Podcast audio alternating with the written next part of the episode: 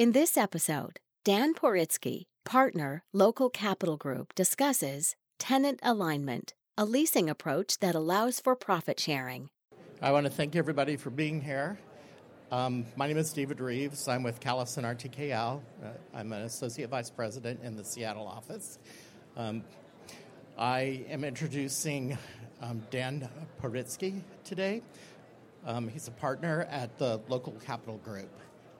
Dan has been working on the landlord side of real estate in Northern California for about 20 years after spending 10 years on accounting, acquisition, asset management side. He transitioned to the leasing and tenant relations side and has been working for large institutions during his career before joining Local Capital Group. Since 2000, he has worked with uh, Prologis, Hines, um, M West Properties, and a JV division of Divco West and TPG. Dan, welcome. Thank you. Uh, thank you, guys. Thank you, everybody, for coming here. Um, what I wanted to do first was just understand who's in the audience. Um, how many end users, tenants are in the audience? Okay. How many brokers are in the audience? Uh, how many service providers are in the audience? Okay, that's great. Um, yeah, what, what, what I basically wanted to do was uh, put together a presentation. Um, it's a it's a company strategy, but um, we won't be a commercial today. Uh, what we wanted to do is essentially help you guys understand how the landlord thinks about um, leasing and transactions. Uh, nine times out of ten, if I had a single tenant building and we worked hard to take care of the tenant, know the tenant, and then uh, you know we if we were going to extend them or do a new lease, nine times out of ten we'd sell the building. Um, landlord would make a lot of money, and uh, I thought it'd be important to show you guys logistically how that works, analytically how that works. Um, and there's a lot of different ways the brokers can change that, the tenants can change that. Um, and so, without further ado, um, I'll go through the presentation. A lot of disclaimer language. Read that quick. No, I'm kidding. Um, and and what what we've looked at, we're based in Silicon Valley. Um, you know, my my background all 20 years has been uh, West Coast real estate, originally from New York, but 20 years in the Bay Area. Um, and we live and breathe with disruption. And so, uh, what we wanted to do was kind of identify a structure that tenants could create, uh, could participate in the value creation without creating a balance sheet transaction, and essentially, um, you know, based on your credit and based on your lease term, create a way for the tenants to share in that profit again without it being on your balance sheet and getting the proceeds in the form of a TI, uh, a liberal TI, without taking any market risk on. The uh, i am kind of going a little out of order in my um, in my slides, and please like raise your hand and make this interactive. It'll be much more fun. Otherwise, we'll be finished in about five minutes from now. Uh, disruptive leasing strategy went through that. Provide term in the lease for sharing the owner profits. Um, you know, ask the owner. You know, the ownership takes on market risk because it's on their balance sheet. They have title. They're making the capital investment. Uh, once the tenant signs up for their lease, they get that upfront TI day one immediately uh, for the benefit of, you know, using that money for most whatever they want. Uh, I put in my big red box stop allowing existing landlords to reap all the profits with value that your credit and term creates. Uh, that's a fluffy side, which we're not going to um, we're not going to repeating. Uh, the ideal uh, assets that this works on um, on the industrial side, it definitely works. Um, renewal TIs are typically fifty cents, a dollar a foot. This mechanism can get you ten to twenty dollars a foot.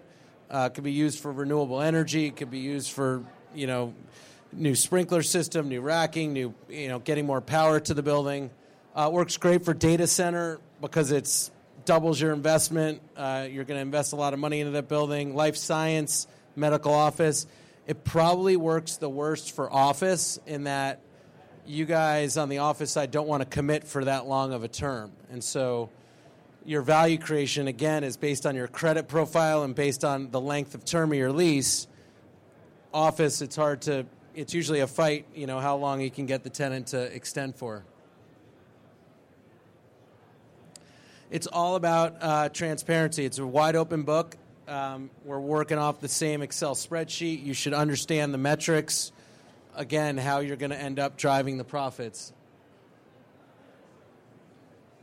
So this essentially um, is, is is really how I wanted to open it up and basically explain how, how landlords are looking at how, how familiar are people with IRRs and cap rates. That's that's it's about half the audience, but essentially, if if you only have a few years of lease term left, if you have two, three, four years of lease term left, your building isn't really liquid. Um, the cap rate's high, higher, and depending on where we are in the economy, you know, in a tertiary market, it could be a 9, 10, 11, 12 cap if you're in a single tenant building and you think, and the landlord thinks that you're leaving your building. I mean, your building is not worth nearly as much. Um, the minute you re up and go to 7, 10, 12, 15 years of term, you're all of a sudden going to drive the cap rate down 200 basis points, 300 basis points, 400 basis points. And so, you know, in this particular example, we used kind of an 8 cap, which is more of a, a first tier sort of gateway market. Um, and then once we added the, the 10 years of term, uh, it went down to kind of a five and a half cap, just as a hypothetical. 250 basis point spread, which at the end of the day can create, you know, this is a 100,000 foot building, you know, can create $15 million of profit.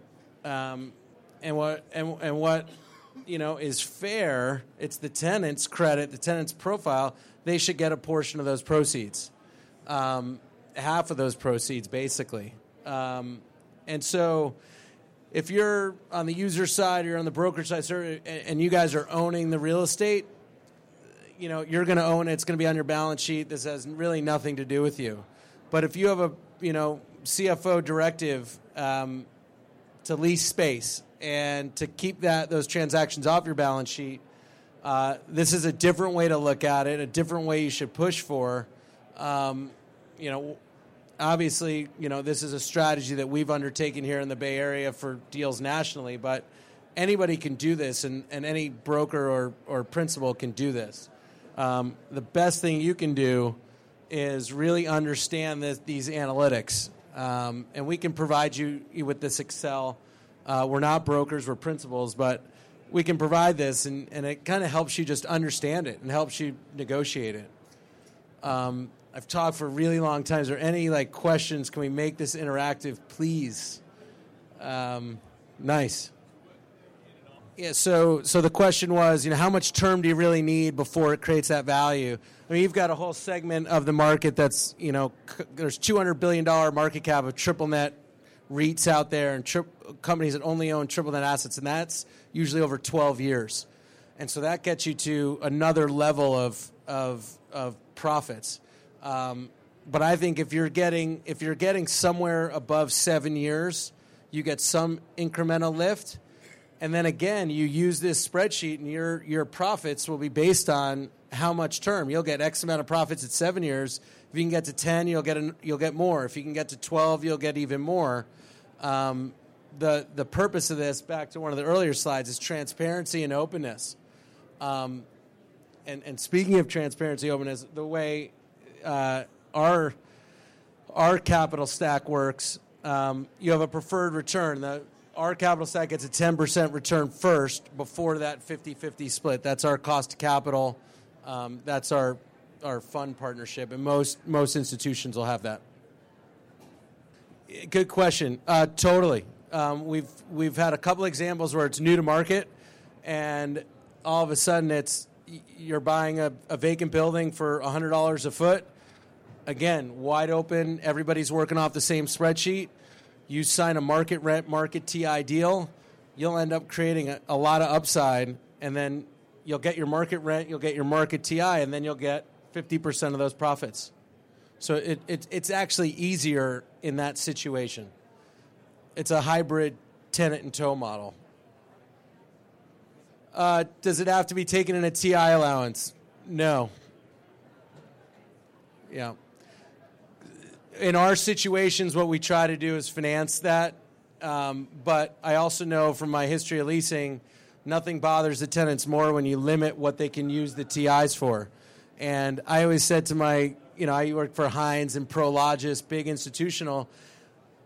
If you're signing a 10 year lease, it's all going to depreciate anyway. And so, what's the difference? And so, we're, we're pretty good about that. We always use the term liberal TI allowance.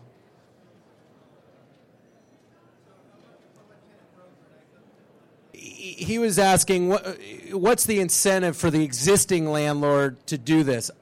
I think that this is again back to that first slide going to be disruptive and different, and and tenants are going to stop not participating in this. But your existing landlords, they might say pound sand. You know, they might say if it's an industrial deal, we're going to give you your buck a foot in TIs, and if you want more than that, you can go somewhere else. Um, what we try to do is, in a perfect world, we have the relationships with a lot of Bay Area tenants that are going all over the country. Um, and, and this works better in non gateway markets because you have a bigger cap rate spread. Um, but your existing landlord, I mean, they, they might not want to do this, or they might. Um, with the brokers, what we try to do is just make sure they're aligned. Um, in a typical brokerage fee, um, they're getting paid just like they normally would. So he's asking, in, in this example, would the tenant share the proceeds after after the preferred 10% return? With the with the tenant share in the proceeds? It has to be a you know a new landlord with a new basis. And so the key is you brought up the new to new to market opportunities. Um, when you have a vacancy there's no other landlord you're really dealing with. But if you have an existing landlord they they might not have the risk profile to lose lose a, a single tenant in a single tenant building. They might not want to lose the tenant, so they, with two, three, four, five years of term left, might want to sell it. They're going to sell it for not a great value, and as soon as you re up, the value changes. I don't know that I answered your question, but okay. Definitely. Does this work in a build to suit uh, does it work better? No question on the new to market opportunities, whether it's an acquisition of an existing building or a built to suit. It's it's the old tenant in tow, except it's transparent, open, and uh, and you, you share in the proceeds.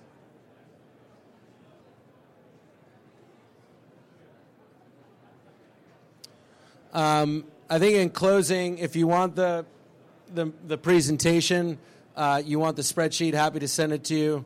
Um, again, typically we, we do work on the front lines with brokers, but we also have a lot of direct tenant relationships. The brokers are always involved, um, and it's it's a, it's a little bit different way to think about it. And again, the thesis is you're gonna make decisions based on what you're doing anyway, and so you might as well you might as well get a portion of the value creation and and there's a lot of different ways to do that.